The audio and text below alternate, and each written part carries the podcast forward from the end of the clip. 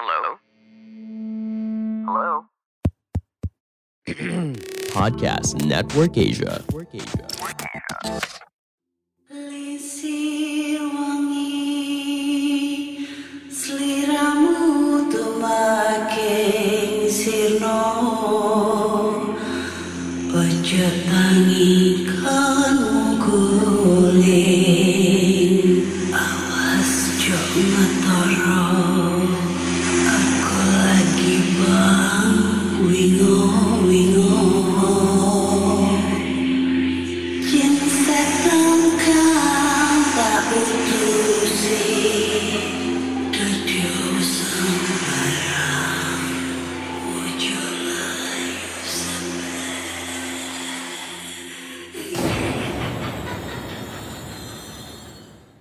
Assalamualaikum warahmatullahi wabarakatuh. Selamat datang di podcast kisah horor. Ketemu lagi dengan aku Ana di sini yang akan membacakan cerita horor ataupun email berhantu yang sudah dikirimkan teman-teman melalui podcast kisah at gmail.com atau DM Instagram podcast kisah horor, DM Instagram Ana Olive serta Google Form yang linknya yang terse- tersedia di bio Instagram podcast kisah horor. Ketemu lagi di episode 107. Oke, sebelum kita mulai, aku mau mengucapkan selamat merayakan Idul Adha ya, Hari Raya Idul Adha 1442 Hijriah. Mohon maaf lahir dan batin. Maafin Nana kalau punya salah dalam hal untuk pembacaan cerita-cerita horor ya. Kan setiap manusia punya khilaf, tapi kalau aku mah khilafnya berulang-ulang. Terus juga eh, selamat membakar-bakar sate buat temen-temen PKH ya. Apalagi kalau bakar sate itu diiringi dengan dengerin podcastnya podcast kisah horor. Wih mantep itu. Pas malam-malam bakar sate dengerin podcast kisah horor terus habis itu ada kejadian horor langsung aja ceritain ke podcast kisah horor kan mantep tuh ya kan terus yang jelas jangan terlalu banyak makan sate nanti darah tinggi Habis itu aku mau ucap su- uh, puji syukur dulu ya sama Allah Subhanahu taala. Karena hari ini aku udah dinyatakan ne- negatif, alhamdulillah banget. Akhirnya udah nggak isoman lagi, nggak isolasi mandiri lagi. Udah tersiksa banget isolasi selama 10 hari gak ngapa-ngapain ya. So buat kalian semua yang masih menjalankan isolasi mandiri atau mungkin isolasi di rumah sakit atau mungkin yang eh, keluarganya kena positif covid juga. Jaga kesehatannya ya semoga cepat sembuh. Semoga bisa menjalankan kegiatan seperti se- eh, biasanya ya. Nggak enak banget sumpah kalau isolasi mandiri itu. Kalau isolasi mandiri itu kita tuh sendirian di kamar nggak punya teman. Tapi kalau isolasi di rumah sakit itu kita punya teman banyak gitu loh. Ya bisa ngobrol-ngobrol. Tapi ya gitu juga parno kalau di rumah sakit juga itu ya terus buat kalian yang yang belum pernah positif ya nggak ngedoain sih ya. Ibaratnya ya yang masih stay strong dulu terus jaga kesehatannya kalian ya. Jangan sampai kalian sakit. Jangan sampai kalian positif juga. Nggak enak. Kasihan orang-orang sekitar kita nanti juga kena dampaknya ya. Pokoknya jaga kesehatan. Jangan lupa pakai masker. Double kalau bisa. Terus jaga jarak sama selalu cuci tangan. Dan ke ke mana-mana harus bawa hand sanitizer ya. Semangat buat kalian semua pejuang covid. Terus langsung aja ya kita baca-bacakan cerita horornya karena udah banyak banget yang masuk di email. Aduh. Banyak banget nih Ya, dan email pertama kita bacakan dari ini dari siapa ya? Dari Cumen yang sebelum-sebelumnya udah pernah kirim cerita ya. Hmm. Assalamualaikum Kak Ana. Waalaikumsalam. Bagaimana? Sehat? Sehat, alhamdulillah. Bila kurang sehat, ku doakan dari sini semoga cepat membaik.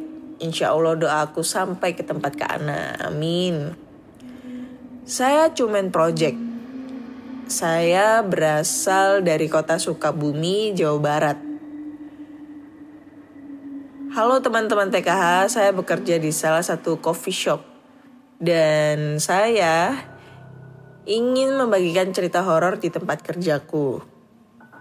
Dari semua kejadian horor yang aku alami, sosok tak kasat mata pindah ke rumahku hingga dipindahkannya sosok-sosok itu oleh Pak Ustadz tetanggaku.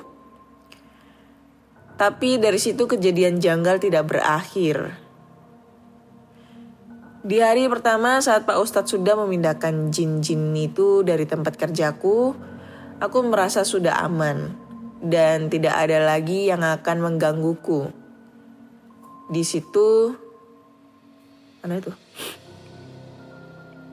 Di situ aku bekerja bersama Dika saat shift 2. Aduh, sorry batuk ya. Larut malam pun tiba dan closing seperti biasa.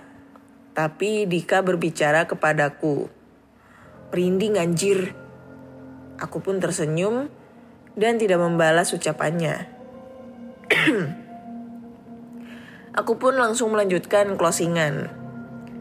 Tapi tidak lama kemudian aku pun merasa merinding dan seperti ditiup di telingaku dari belakang. Di dalam hatiku aku berbicara, ini setan bukannya udah dipindahin ya? Apa mereka balik lagi? Aku pun tidak terlalu peduli. Telah beres menghitung inventory, aku pun langsung menghitung stok gudang. Ketika saya dan Dika sedang menghitung, terdengar suara seperti wanita tertawa dan disusul dengan suara wanita menangis. Aku dan Dika saling bertatap-tatapan. Aku pun langsung memberi kode dengan menyebutkan nama barang creamer cair 48 piece lagi dik Dika pun langsung paham apa yang aku perintah supaya tidak takut apalagi lari. Saya sih bukan tipe orang penakut dengan hal-hal seperti itu. Dalam pikirku, jin, hantu, ataupun setan tidak bisa membuka membukaku celaka. Membuatku celaka maksudnya. Tapi aku lebih takut kepada orang yang membawa senjata tajam dan membacokku. Kembali ke cerita. Closing pun beres. Dan kami pun pulang. Dan keesokan harinya saya masih bersama Dika di shift 2. Ketika maghrib, Dika berbicara kepadaku. Ah cumen, gimana kalau digangguin lagi? Aku pun menjawab, Gak apa-apa, kan masih ada Allah. Hayu sholat dulu, ganti-gantian. Setelah sholat kami pun bekerja kembali. Dikarenakan PSBB di kota Sukabumi, jadi kami tutup untuk dine-in sampai jam 8 malam saja. Dan hanya boleh mengambil orderan ojol saja. Semua lampu dimatikan kecuali ruangan depan dekat pintu masuk bar, dan meja panjang pe, meja panjang yang selalu dipakai untuk closing. Posisinya sebelah kiri bar menghadap jendela yang langsung melihat ke outdoor. Kira-kira pukul 9 malam waktu Indonesia Barat, gangguan mulai datang. Pertama, asbak terjatuh sendiri aku langsung berpikir positif aja mungkin angin. Kebetulan sedang hujan deras juga kan. Lalu yang kedua, suara menangis seperti kemarin kembali ada. Lalu yang ketiga, pegangan pintu WC di otak-atik. Krek, krek, krek, krek. Jadi seperti ada orang yang terkunci dari luar. Kejadian pegangan pintu itu terjadi sekitar 20 menitan. Lumayan lama untuk Jin mengganggu selama itu. Aku pun dan Dika menghiraukan semua kejadian itu. Seolah-olah seperti tidak ada apa-apa. Di situ, di tempat kerjaku aku hanya berdua dengan Dika. Temanku Nisa yang berada di dapur, dia sudah pulang duluan menggunakan grab car karena hujan deras juga di luar.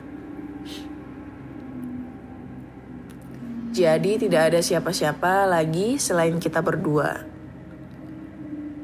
Di sini suasana mencekam dan seperti tidak ada jalan keluar.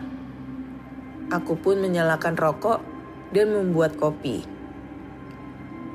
Aku pun menyal eh aku pun berusaha mencairkan suasana dengan berbicara. Dik, santai kan? Dika pun langsung merespon. Enggak santai. aku pun tertawa sekejap. Hahaha, harus santai dong. Ketika aku dan Dika berusaha menghiraukan, aku eh, ketika aku dan Dika berusaha menghiraukan, semua gangguan jin itu tiba-tiba ada suara keras sekali dari dapur yang memanggil nama Dika. Itu suara temanku yang bernama Sabik. Yang jelas-jelas dia sedang libur hari ini. Tidak mungkin malam-malam begini dia ke tempat kerja, berdiam diri di dapur, dan berteriak pula. Di situ aku pun langsung menyelesaikan closingan. Sehabis closingan, Dika meminta izin ke rumahku untuk meneduh sebentar karena rumahku sangat dekat dengan tempat kerjaku. Sehabis hujan reda, Dika pamit dan langsung pulang. Di hari ketiga, saya dan Dika masih satu shift, yaitu shift 2. Dan kami menceritakan semua kejadian yang kami alami dua malam kemarin kepada staf-staf yang ada di tempat kerjaku. Aku pun berniat kalau aku diganggu saat malam nanti, aku akan menghampiri suara tangisan itu. Malam pun tiba, dan aku seperti biasa mengerjakan closingan.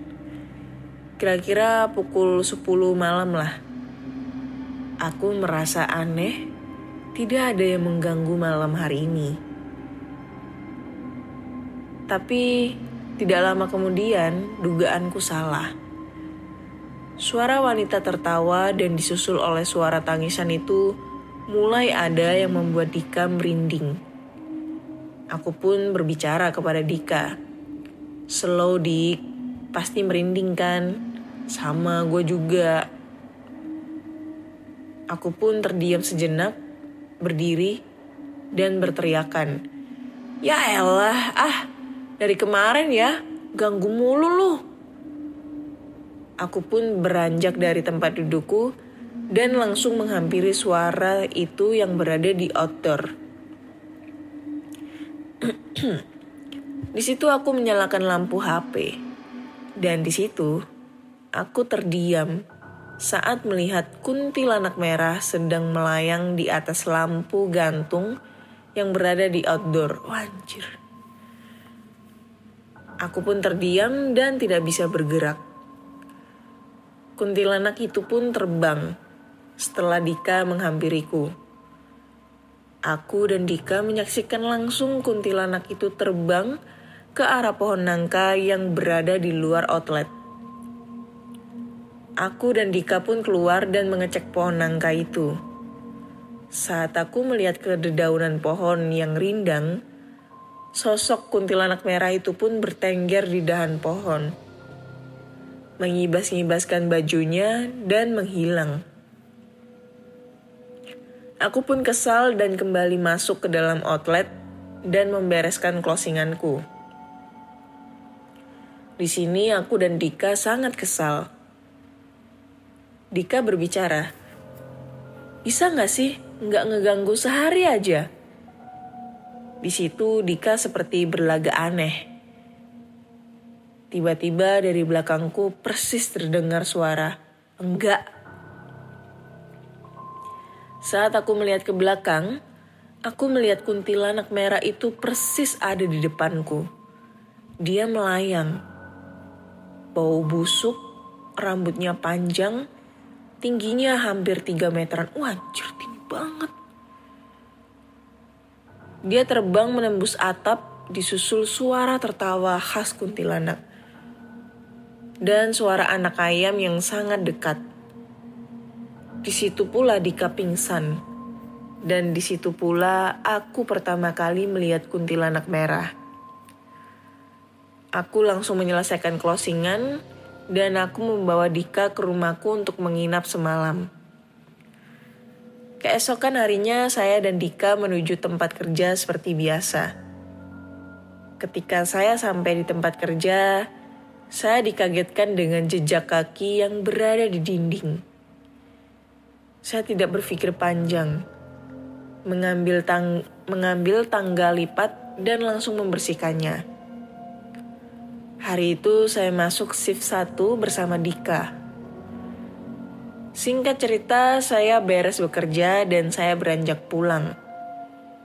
Di shift 2, ada Nisa dan Rangga. Malam pun, malam pun tiba. Ketika saya sedang di kamar sembari mendengarkan lagu, saya ditelepon oleh Nisa.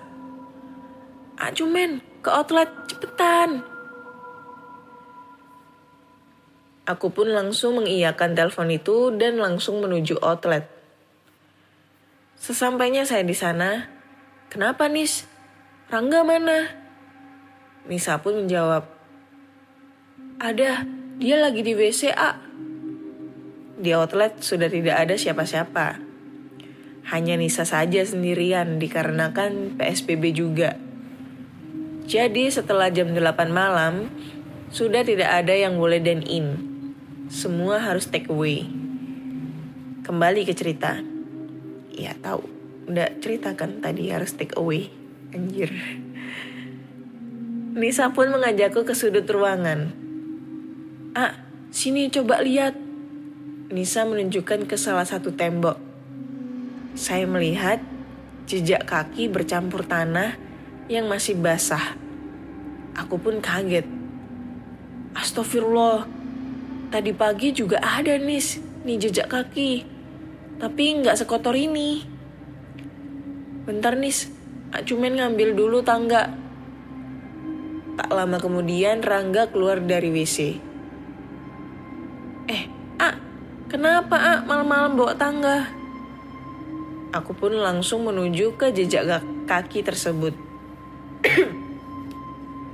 Tuh lihat kelakuannya bikin kerja dua kali aja. Rangga pun kaget. Tadi perasaan gak ada, A. Aku pun langsung membersihkan jejak kaki itu. Setelah pamit pulang dari outlet, saya menyempatkan ke rumah Pak Ustadz tetangga saya untuk mengadu atas gangguan-gangguan yang semakin hari semakin konyol dan mengganggu sekali. Ya kalau suara sih tidak masalah ini sampai berani menunjukkan dirinya dan berani mengotori tempat kerjaku. Sesampainya saya di rumah Pak Ustadz, saya langsung disambut oleh Pak Ustadz. Saya langsung berbicara. Jadi gini Pak Ustadz, kedatangan saya kemari.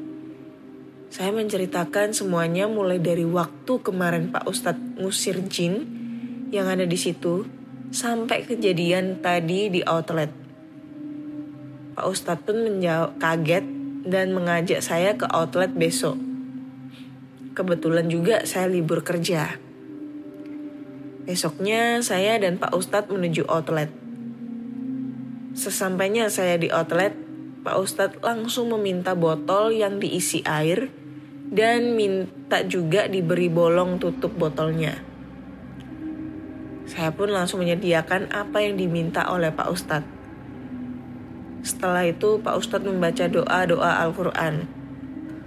Kurang lebih 30 menitan berdoa, Pak Ustadz menyemprotkan air yang ada di botol ke seluruh pojokan outlet. Dan memberitahu semuanya, ini sudah selesai ya. Sil silahkan saya kalau mau dipel.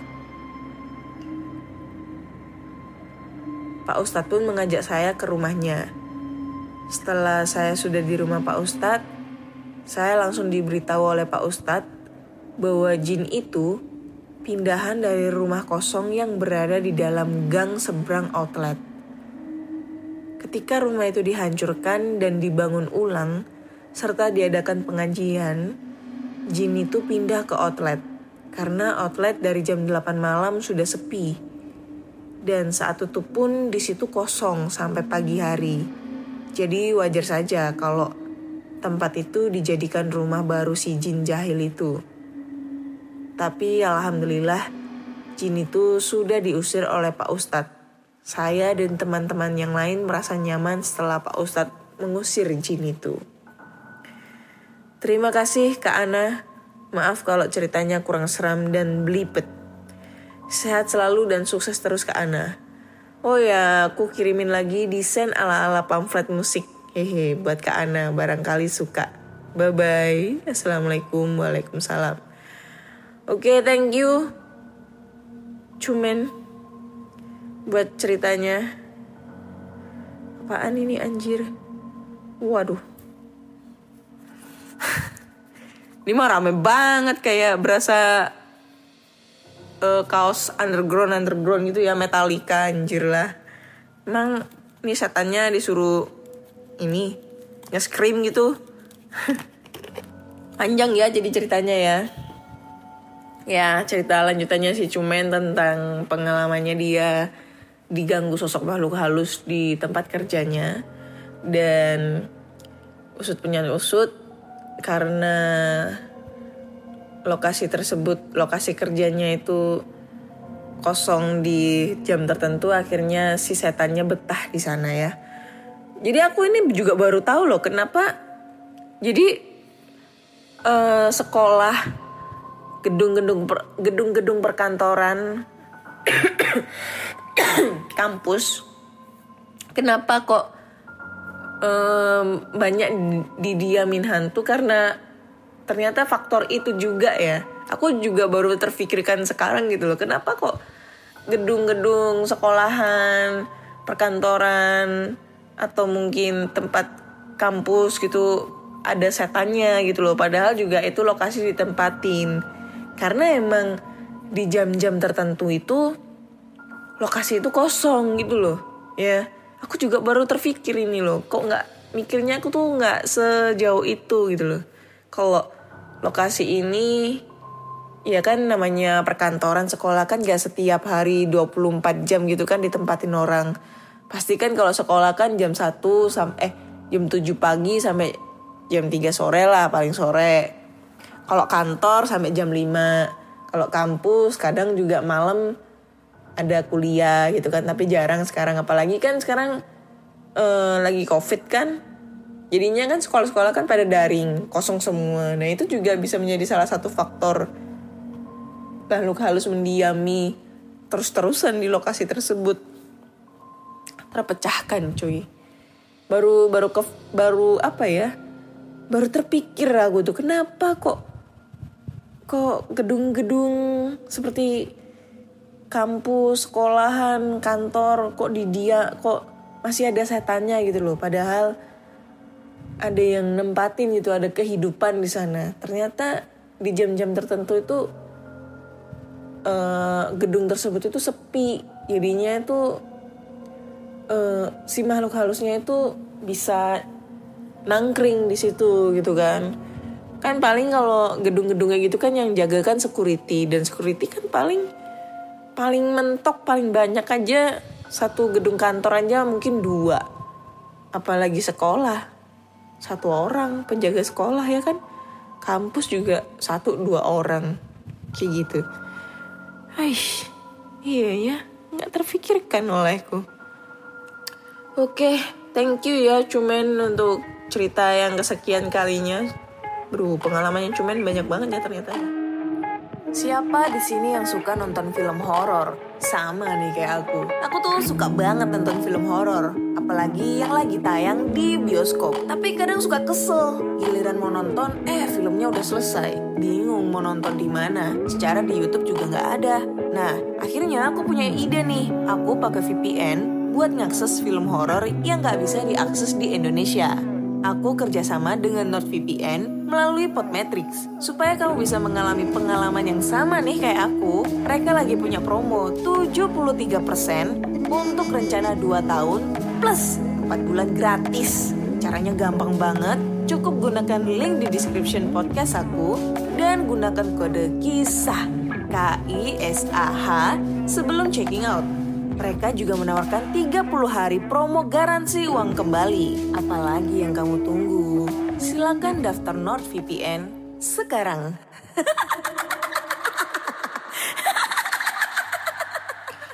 Next, kita lanjut ke cerita berikutnya. Oke. Assalamualaikum Kak Ana. Langsung aja ke, ke ceritanya ya.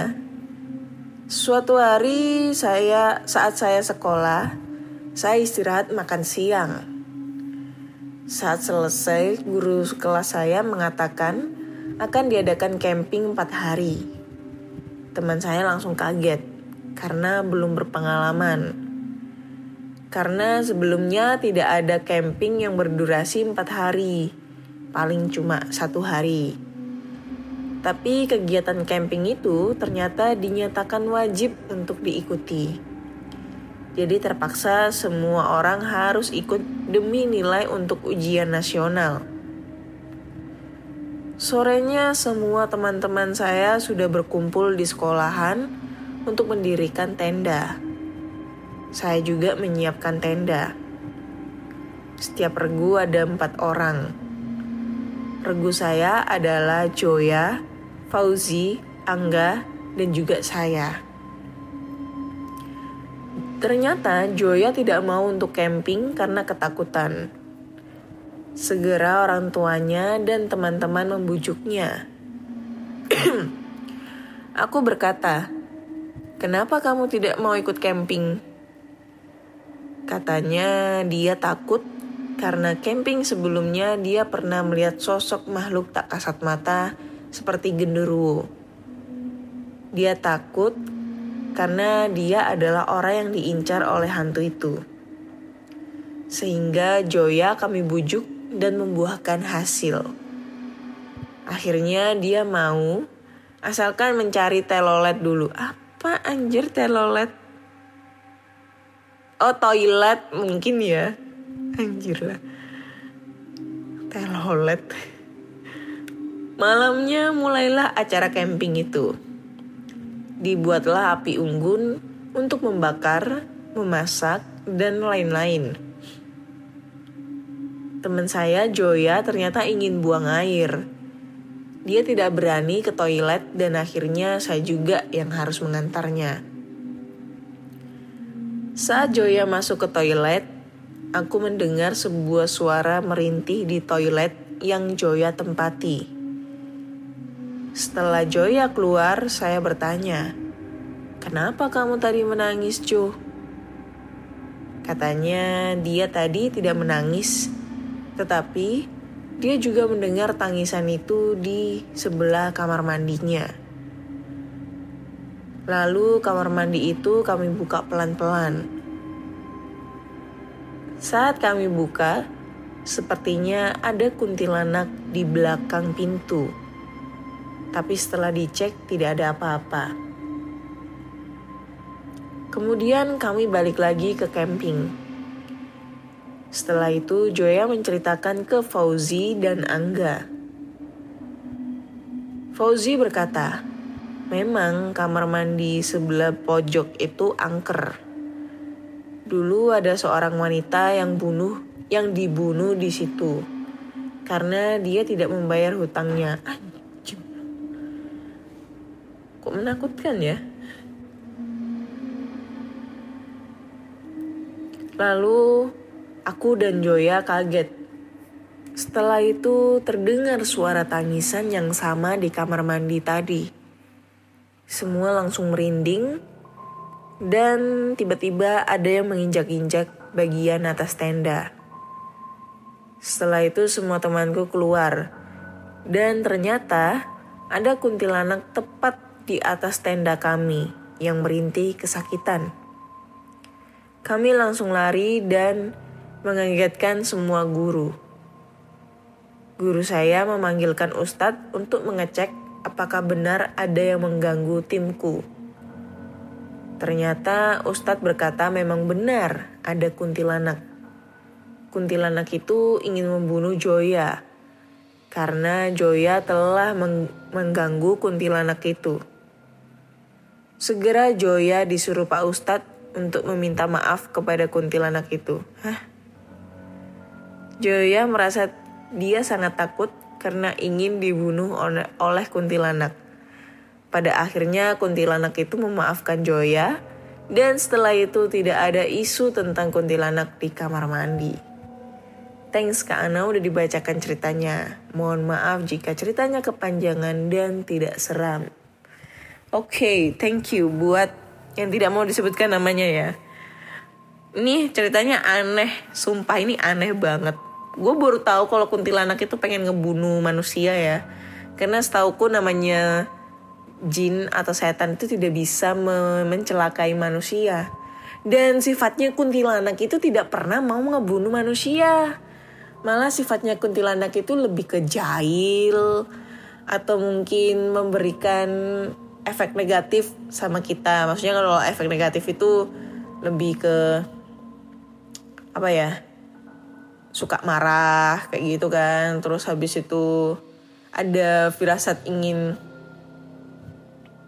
tapi kalau menurutku sih kalau misalnya orang bunuh diri itu itu juga efek dari jin ya, bukan setan ya, bukan bukan kuntilanak tapi lebih ke jin yang mengganggu manusia tersebut kayak meracuni manusia yang punya amarah sehingga manusia itu berpikiran pendek gitu loh untuk mengakhiri hidupnya. Ya, setahu kuntilanak gak bakalan ngebunuh lah ini ceritanya. Kalau aku boleh jujur ya, mohon maaf ya buat ini siapa ya nggak mau disebutkan lagi namanya. Eh ini cerita lu itu ngarang kayaknya. Ya. Kuntilanak itu nggak ada yang namanya kuntilanak, kuntilanak pocong adul atau tuyul atau mungkin babi ngepet yang sifatnya itu pengen ngebunuh manusia nggak ada. Dan lagi mana ada sekarang kan walaupun sebelumnya covid juga mau lu mau lulus ujian nasional ya harus ikut camping. Dan campingnya empat hari. Setahu aku nggak ada deh ke acara kayak gituan. Kecuali eh, camping pun juga paling kalau camping camping di sekolah itu kegiatan anak SD jir iya kan? Kalau persami itu kan perkemahan Sabtu Minggu Iya kan, kalau camping di sekolah itu mungkin ya anak SD. Kalau camping di luar-luar di bukit perkemahan gitu, itu biasanya kegiatannya anak SMP, SMA, iya. Karena zaman gue SMP nggak ada tuh acara camping, kecuali anak pramuka. Kalau persami juga kegiatan pramuka gitu kan. Ini kalau gue gue telaah ini ceritanya ngarang ini. Oke, jadi sorry banget ya buat kamu yang udah kirim cerita. Eh, kalau misalnya, ya aku tuh orangnya kayak gini ya. Kalau udah kirim cerita, kalau kalian udah kirim cerita ke aku gini ya, terus aku aku udah membacakan. Kalau menurutku serem, pasti aku ngomongnya ini serem cerita. Biasanya tuh kalau serem itu aku juga kebawa horor gitu loh, Eh, merinding dan segala macam. Tapi kalau udah aku baca dan ceritanya ini kayak ngarang-ngarang banget ya aku bilangnya ini pasti ceritanya ngarang dan gak serem. Jadi kalau buat kalian ya mohon maaf kalau merasa tidak apa ya merasa tersinggung dengan kritik kritikan cerita dari kalian gitu loh. Ya itu udah resiko. ya. Jadi kalau bisa ya cerita pribadi aja pengalaman horor pribadi. Kalaupun bukan cerita pengalaman pribadi bisa juga dari pengalaman orang-orang sekitar seperti ibu kamu, bapak kamu, tapi ya tetap dengan pengalaman yang pribadi dari mereka loh ya, jangan ngarang-ngarang cerita. Soalnya ketahuan nih, mana yang ngarang, mana yang eh, real kayak gitu. Oke. Next, lanjut ke cerita berikutnya ya. Cerita terakhir. Oke. Perkenalkan Kak Ana, namaku Kiki. Jadi kisah hororku bermula pada saat prakerin, praktek kerja industri, waktu SMK di dua tempat, dua waktu berbeda. Wah keren nih kayaknya ceritanya. Oke. Pertama di Kediri, tepatnya di sebuah butik. Kami bertiga ngekos di situ. Siang hari aku iseng surfing internet tentang lagu Lingsir Wengi. Yang konon katanya jika menyanyi atau mendengarkan orang menyanyi lagu itu bisa didatangi Kunti. Dengan penasaran aku pun menyanyikan lagu itu. Malam harinya kami bertiga kehausan karena air di kos sedang habis. Akhirnya sehabis maghrib, kami pergi mencari air minum. Nah, sepulang dari beli air di warung, tiba-tiba lampu jalan sepi yang kami lewati berkedip-kedip dan disusul bau wangi melati. Awalnya aku gak percaya, sumpah ini seperti film-film. Tapi begitu kami sudah jauh dari lampu tadi, aku baru bertanya pada kedua temanku. Yuk, F, tadi cium bau wangi nggak? Dan ternyata mereka juga mencium wangi itu. Ketika aku menoleh ke belakang, lampunya kembali menyala. Ya, sebagai cewek, kami berlari karena ketakutan. Esoknya, aku dan Ayu kaget karena Eva tiba-tiba tidur di tengah-tengah kami. Padahal biasanya ia suka tidur di kasur bawah. Eva mengaku waktu tengah malam ia ketindihan. Ia bermimpi memasuki rumah bercahaya putih dan tak bisa keluar. Dalam keadaan sadar, meskipun anggota tubuhnya tak bisa digerakkan, ia pun berdoa. Dan akhirnya ia bisa bergerak dan langsung tidur di, ka, di kasur atas. Pantesan kok jadi sempit. Setelah ditelusuri, kemarin malam adalah malam Jumat Legi yang katanya lebih menyeramkan dibandingkan Jumat Kliwon. Sampai sekarang kami belum tahu apakah kami diganggu karena lagu itu atau karena Jumat Legi. Entahlah. Jika ada waktu prake, prakerin pertama, temanku adalah Eva dan Ayu. Maka prakerin kedua adalah Eva, Jana, dan Linda. Kami berempat prakerin di Jombang, tepatnya di Taylor. Dua bulan pertama kami nggak merasakan apa-apa. Tapi bulan berikutnya, semua berubah ketika ketika yang ngekos cuma bertiga karena Jana memutuskan untuk pulang pergi. Kami baru menyadari beberapa keganjilan. Sekedar info, kami ngekos di tempat Taylor itu cuma bertiga. Bos kami kebetulan punya rumah lain. Keanehan yang baru kami sadari adalah cahaya lampu tidak dapat menembus lubang ventilasi samping yang menghubungkan dengan rumah kosong. Pernah iseng pakai senter, tapi tetap nggak nembus cahayanya. Rumahnya tetap gelap. Nah, di bawah jendela itu ada mesin obras yang konon kata temanku yang pernah prakerin di situ.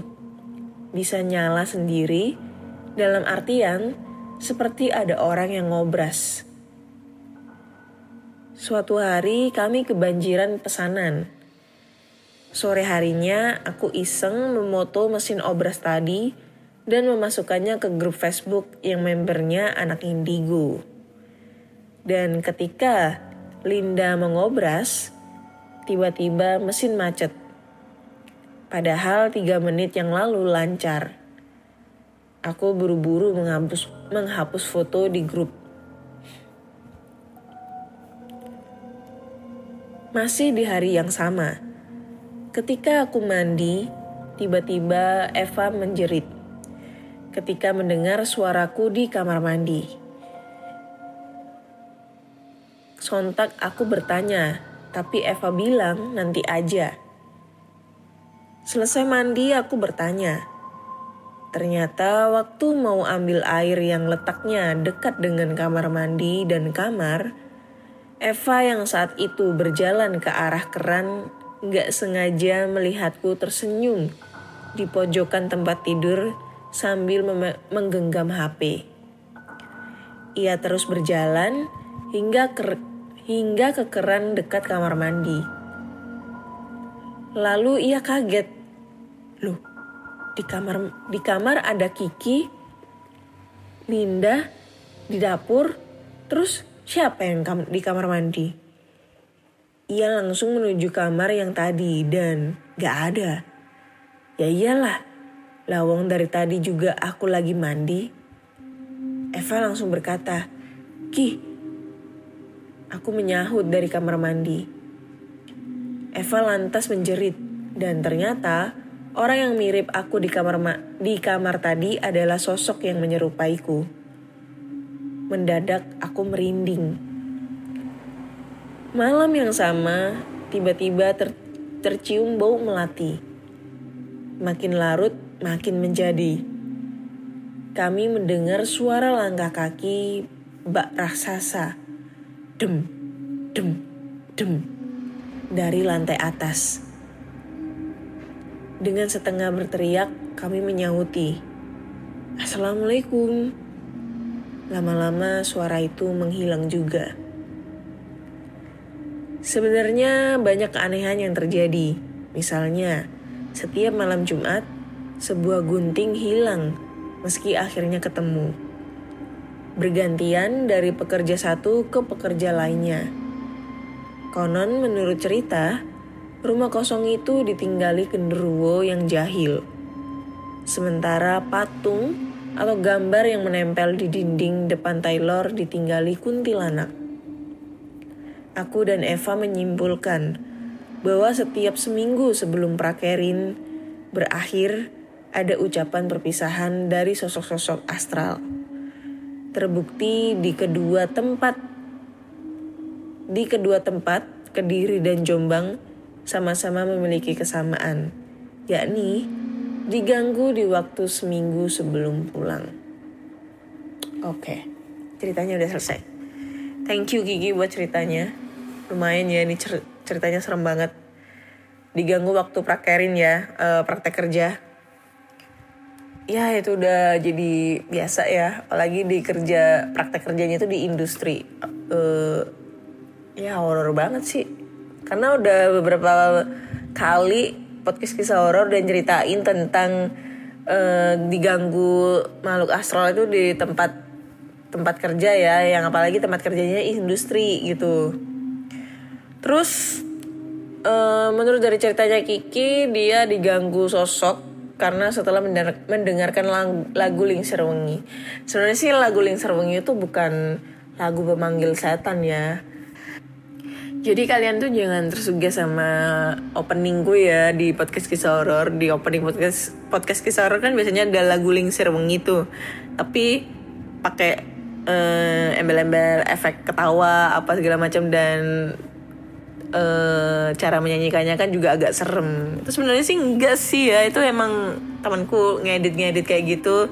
Terus kok menarik ya, ya udahlah dijadikan opening. Sebenarnya sih lagu Lingser Wengi itu lagu kayak lagu untuk media dakwah ya, kan ciptaannya Sunan Kalijaga itu.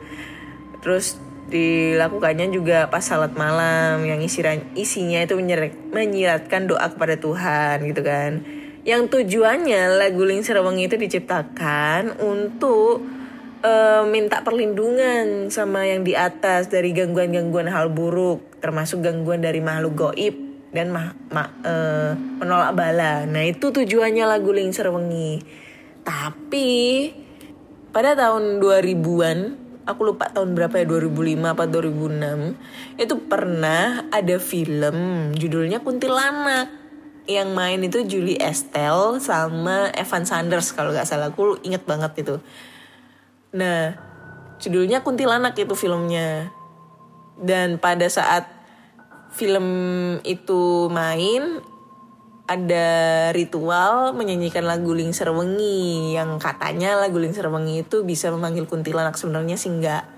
Jadi ya menurutku itu kalau kalian nyanyi-nyanyi lagu Lingser Wengi nggak bakalan ngefek kuntilanak dateng kecuali kalian pas nyanyi lagu itu di dalam otak kalian tersuges kalau kuntilanaknya bakal datang. Nah, dari suatu pikiran itulah yang bisa menimbulkan sosok makhluk halus itu datang gitu kan. Jin jinnya itu tahu nih kalau lu lagi mikirin kalau lu lagi dengerin lagu Lingser Wengi terus pikir dalam otak kamu itu mikirnya kuntilanak bakal datang nih. Nah, jinnya memanfaatkan apa yang dalam pikiran kalian itu nanti diwujudkan lah sama mereka dalam sosok yang kalian takutin kayak gitu.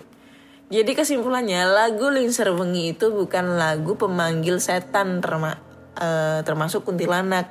Tapi lagu itu adalah lagu untuk menolak bala ataupun menjauhkan kita dari gangguan-gangguan makhluk halus. Kayak gitu sebenarnya ceritanya. Jadi kalau semisalnya di openingku tuh horor, lagu Lingser Wengi dan mikirnya kalian lagu Lingser Wengi adalah pemanggil setan, itu salah. Itu cuma buat gimmick-gimmick aja. Bagus dong kalau openingku lagu Lingser Wengi, jadi kan kalian yang mendengarkan kan terhindar dari gangguan gitu loh. Terus juga ya mungkin karena efek hari ya, karena setauku ini ya kalau di pasaran Jawa selain Kliwon, yang paling serem itu adalah Legi.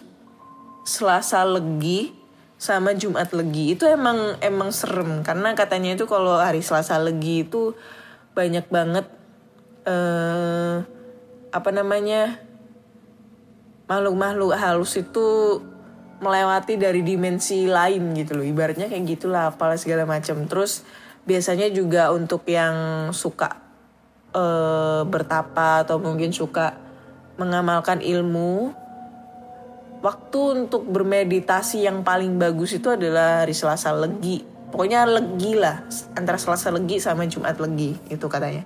Katanya sih seperti itu ya. Ini katanya temen aku yang suka-suka kayak gitu. Kan ada tuh temen aku yang suka dengan apa ya ibaratnya itu kayak mediasi apa ya ya orangnya kejawen gitu loh kejawen jadi suka mediasi dari benda pusaka apa segala macam ah, ada temanku kayak gitu tuh. Gila itu.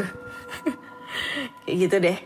Jadi terpecahkan ya lagu Lingser Wengi bukan lagu pemanggil setan atau lagu pemanggil kuntilanak. Ya jangan sampai kalian mau uji nyali uji nyali terus dengerin lagu Lingser Wengi kayak gitu. Oke cukup sekian dulu cerita kali ini. Udah tiga cerita yang aku bacakan. Dan menurutku cerita pertama lumayan lah. Cerita kedua nggak horor. Cerita ketiga mulai mulai lumayan horor lagi. Dan buat kalian semua yang pengen berbagi cerita kalian bisa langsung aja kirim ceritanya ke podcast kisah horor at gmail.com ataupun DM Instagram podcast kisah horor DM Instagram Ana Olive serta Google Form. Yang linknya tersedia di bio Instagram podcast kisah horor. Jangan lupa follow Instagramnya podcast kisah podcast kisah horor. Belibet deh. Dan jangan lupa follow podcast kisah horor di Spotify agar kalian selalu update cerita horor terbaru. Terima kasih sudah mendengarkan podcast kisah horor dan nantikan podcast kisah horor di episode berikutnya. Saya Ana, undur diri. Bye bye. Pandangan dan opini yang disampaikan oleh kreator podcast, host, dan tamu tidak mencerminkan kebijakan resmi dan bagian dari podcast Network Asia. Setiap konten yang disampaikan mereka di dalam podcast adalah opini mereka sendiri dan tidak bermaksud untuk merugikan agama, grup etnik, perkumpulan, organisasi, perusahaan, perorangan, atau siapa pun dan apa pun.